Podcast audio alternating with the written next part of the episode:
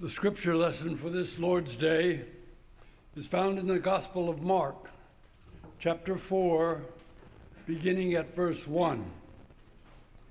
Again, he began to teach beside the sea. Such a very large crowd gathered around him that he got into a boat on the sea and sat there, while the whole crowd was beside the sea in the, on the land. He began to teach them many things in parables. And in his teaching, he said to them, Listen, the sower went out to sow, and as he sowed, some seed fell on the path, and the birds came and ate it up. Other seeds fell on rocky ground where it did not have much soil, and it sprang up quickly, since it had no depth of soil. And when the sun rose, it was scorched and since it had no root, it withered away. Other seed fell among thorns, and the thorns grew up and choked it, and it yielded no grain. Other seed fell into good soil and brought forth grain, growing up and increasing and yielding thirty and sixty and a hundredfold. And he said, That anyone with ears to hear, listen. When he was alone, those who were around him, along with the twelve, asked him about the parables. And he said to them, To you has been given the secret of the kingdom of God. But for those outside, everything comes in parables, in order that they may indeed look but not perceive, and may indeed listen but not understand, so that they may not turn again and be forgiven. And he said to them, Do you not understand this parable? Then how will you understand all the parables? The sower sows the word. These are the ones on the path where the word is sown, where the word is sown. When they hear, Satan immediately comes and takes away the word that is sown in them. And these are the ones sown on rocky ground. When they hear the word, they immediately receive it with joy, but they have no root and endure only for a while. Then, when trouble or persecution arises on account of the word, immediately they fall away. And others are those sown among the thorns. These are the ones who hear the word, but the cares of the world and the lure of wealth and the desire of other things come in and choke the word, and it yields nothing. And these are the words then sown on the good soil. They hear the word and accept it and bear fruit, thirty and sixty and a hundredfold. He said to them, Is the lamp brought in to put to be put under the bushel basket or under the bed and not on the lampstand?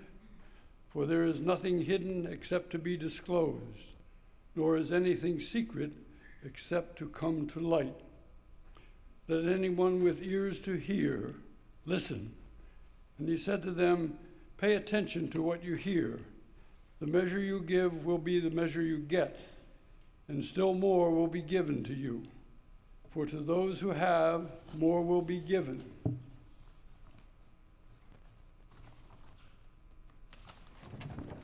And from those who have nothing, even what they have will be taken away. He also said, The kingdom of God is as if someone would scatter seed on the ground and would sleep and, and rise night and day, and the seed would sprout and grow. He does not know how. The earth produces of itself first the stalk, then the head, then the full grain in the head. But when the grain is ripe, at once he goes in with his sickle because the harvest has come. He also said, With what can we compare the kingdom of God?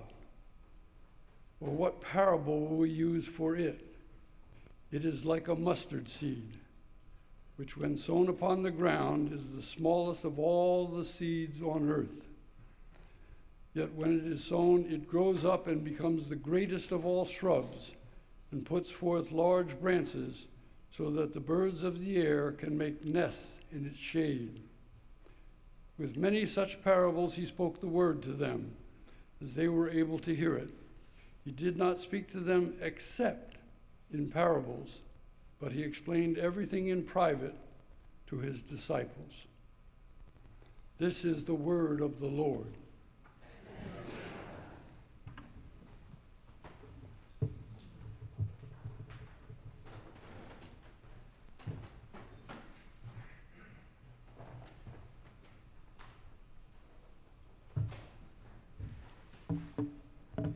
Thank you, Ken. And let us pray.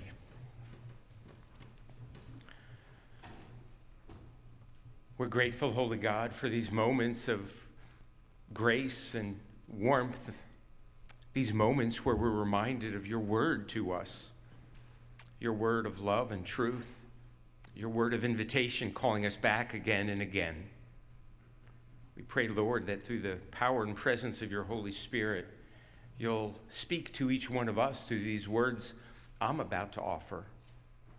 That the focus will be, O oh Lord, on you and, and on your word and what it is you would have each one of us hear.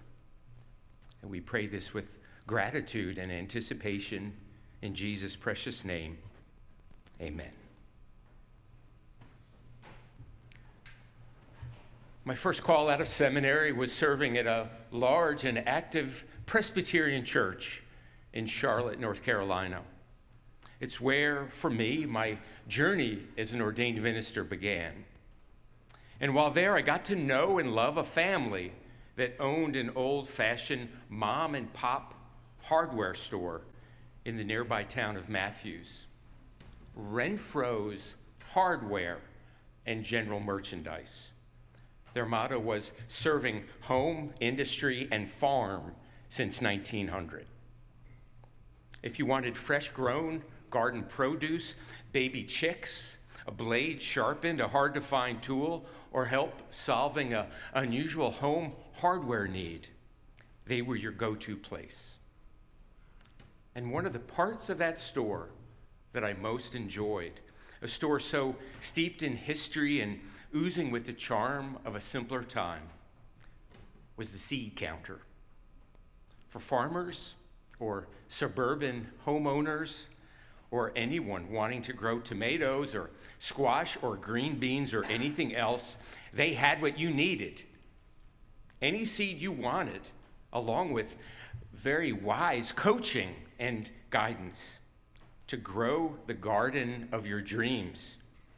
They had it that you might prepare the soil and scatter the seed and water it and care for it and harvest a bountiful crop. Now, few, if any of us here this morning, are farmers. Although it says Garden State on our car license plates, we do not live in an agrarian community. Hearing myself say that, I know a couple of you are exceptions to that. Yet the notion of planting the seed and tending the soil and reaping what we sow is a powerful metaphor for a well lived life, and in particular for what a vibrant life of faith looks like. And what I wonder is how is your soil doing? How is your garden growing? And are you enjoying the harvest, the crop that you yearn for, and that for your life God yearns for? Now, the gospel according to Mark is the most fast paced of all the gospels. The opening three chapters are filled with healings, exorcisms, uh, preaching, grace filled encounters with all kinds of people. And it comes at us fast, about as fast as the telephone poles do as you're driving down the road, one after another and another. And then we arrive at Mark 4. The narrative pace slows considerably. The quick action sequences of the previous chapters give way to, to room to reflect on what has happened. And in the setting of their quiet agrarian world, Jesus invites us to stop scanning the surface from afar and instead go up close with him to observe how a seed sprouts and grows. And Jesus tells three parables on the theme of seeds of all things. The parable of four soils, the story of a farmer who is not careful at all in the way he scatters his seed, for much of it ends up where it cannot grow and flourish. Followed by the parable of the seed growing, a reminder that God is at work, creating and growing, even when we are not, even when we are resting or sleeping, even when what is bringing about the growth is a mystery to us. In the parable of the mustard seed, the smallest of all seeds, a tiny seed that grows one of the largest plants on all the earth. Jesus' chosen metaphor for God's reign is seed. Why in the world does he compare God's glorious kingdom among the most central and significant themes in all the world, in all of Scripture? to small and seemingly insignificant seeds. Seeds that birds consume, sun scorches, and thorns choke and suppress.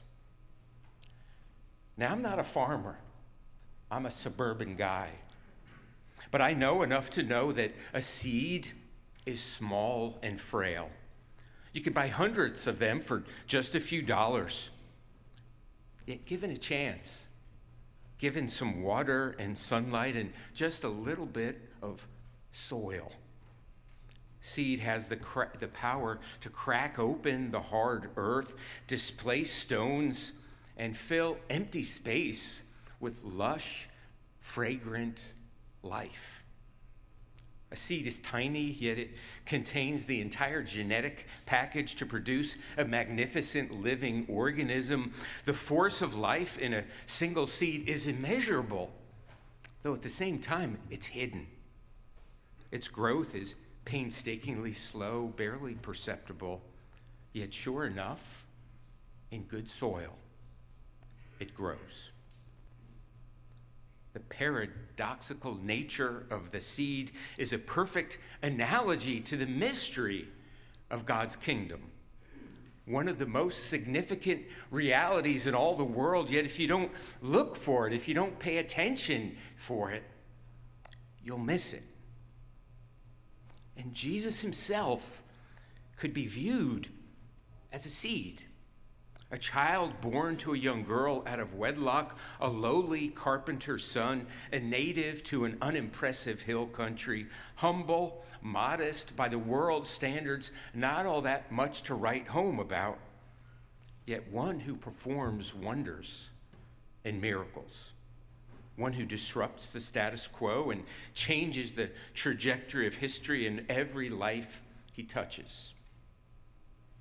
The parables in Mark chapter 4 point to the truth of God's mystery and God's love revealed in the person of Jesus. They also expose the truth about our readiness, or all too often, our lack of readiness to welcome the seed that gives new life to the world. How often we well intended followers of Christ spend our days tending others' gardens. We assess the readiness of their soil. We pass judgment on their failure to yield an abundant crop. We are quick to offer unrequested guidance and coaching. We can become so busy focusing on or even caring for others. And God, of course, calls us to do that. But we can become so focused on that that we can forget at times to kneel down and examine how our soil is actually doing. Amidst the busyness and noise and rush of our lives, do you ever get around to that? To ask questions like, Who is Jesus to me? Is the soil of my life receptive to the seeds He wants to plant and the fruit He wants to bear in me? Jesus embodies and demonstrates God's reign over all the world. The seeds of God's message are sown. Will we let them germinate deep within us, even as they disturb the soil of our lives? Will we hear His word? Will we heed it? Will we let it take strong root in us? Let it grow and take over our entire being. Now, inspired by my memories of Renfrow's hardware and general merchandise, I did some research this week on how to help make garden grow. What I discovered provides excellent guidance for actual gardens, and spring is just around the corner, as well as for the growth and flourishing of our spiritual lives. Here are some of the highlights of what I found. Number one, to make a garden grow, choose the right location. Choose a location for the garden that has plenty of sun, ample space, and close proximity to your hose or water source. Find a level area to help prevent erosion. Friends, are you spending time in locations that nurture your relationship with God, that deepen your prayer life, your faith, your sense of God's presence. For the light you are exposed to, the water you receive, makes a world of difference. And so choose the right location. Number two, select your veggies. Decide what produce to include based on your climate, space, tastes, and level of expertise. What is the specific crop that God wants to use you to produce? A wild flower seed will only produce wild flowers, not a cucumber. What crop, what harvest is God wanting to cultivate in your life? Focus on that. Give your care and attention to that, and don't worry about, let go of the countless other possibilities. Number three, prepare the soil. Mix compost and natural fertilizers into your garden to condition the soil for your plants. Betsy, I'm going to remember this in a few months. I think of the letters of welcome that we send out each spring to new church members, to new church officers. We say to them, the officers of the church are its leaders. Churches are only as effective as the leaders who guide them. Congregations seldom rise above the commitment and competence of its leaders. So I wonder what is the condition of your soil? Are you caring for yourself? Are you receiving the rest, nurture, and nutrients that you need that you might bring forth a healthy crop? Number four, and I love this one check planting dates. The, the timing matters. Growing conditions and ripening cycles are different depending on the plant and the season, so you should not sow all the seeds at the same time. I've learned that it's the wise person who knows what season in their life it is. As the writer of Ecclesiastes reminds us, there's a time for everything under heaven a time to plant, a time to pull up what is planted, a time to laugh, a time to mourn, a time to be born, a time to die. Prayerfully consider what season you are in, what chapter or cycle you are in at this present sacred moment. Number five, plant the seeds. Place your seeds or plants into the soil, following the depth and spacing directions carefully. Sometimes in a conversation with a friend or family member or coworker, I'll say, I, I just want to plant a seed. And I'll suggest some idea or perspective that has not yet be considered. I know Many of you do that. Wonder if we're open to other people when they share some perspective we hadn't thought of. But more importantly, are we open to the seeds that God wants to plant? Are we open to the new life, the new beginnings, the new possibility, the new perspective that God brings? And how to successfully grow a garden. Number six, add water. Gently spray the garden with water to keep the soil evenly moist throughout the growing season. I think of a 12 day rafting trip I went on with friends some years ago down the Colorado River, one of the most memorable trips of my life. And how each day the, gu- the guides reminded us to stay hydrated. They would say if you have a headache, drink water. If you are tired or dizzy, drink water. Your survival depends on it. Finishing this trip intact depends on it. If you are feeling thirsty, you have already waited longer than you should have. We could spend the whole morning pondering on the spiritual depth of that statement. If you're feeling thirsty, you've already probably waited longer than you should have. When we are dry and parched, we are not much use to anyone, including ourselves. I think of the encounter that Jesus has with the woman at the well and how he calls us also to drink of that living water that he provides. Don't wait until you're already tired or, or dizzy or thirsty.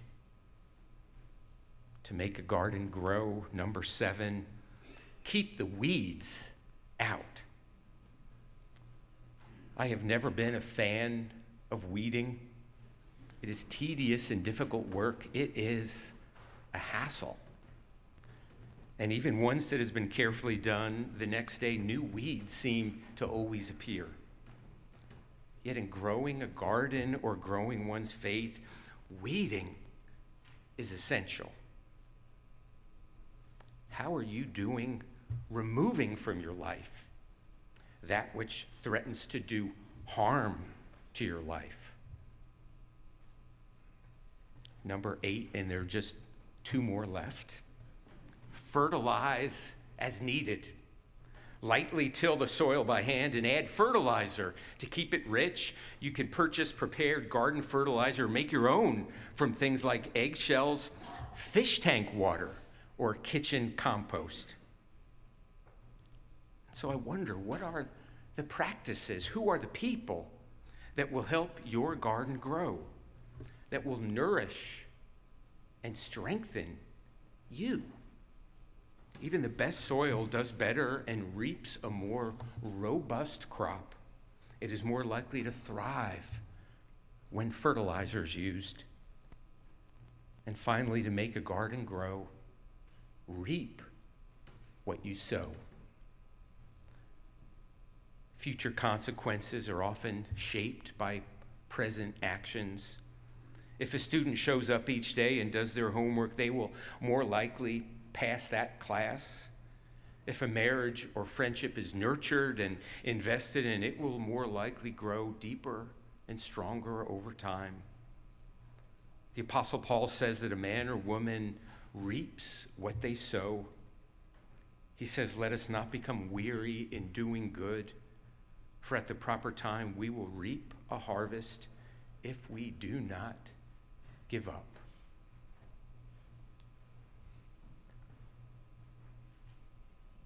Friends, how does your garden grow?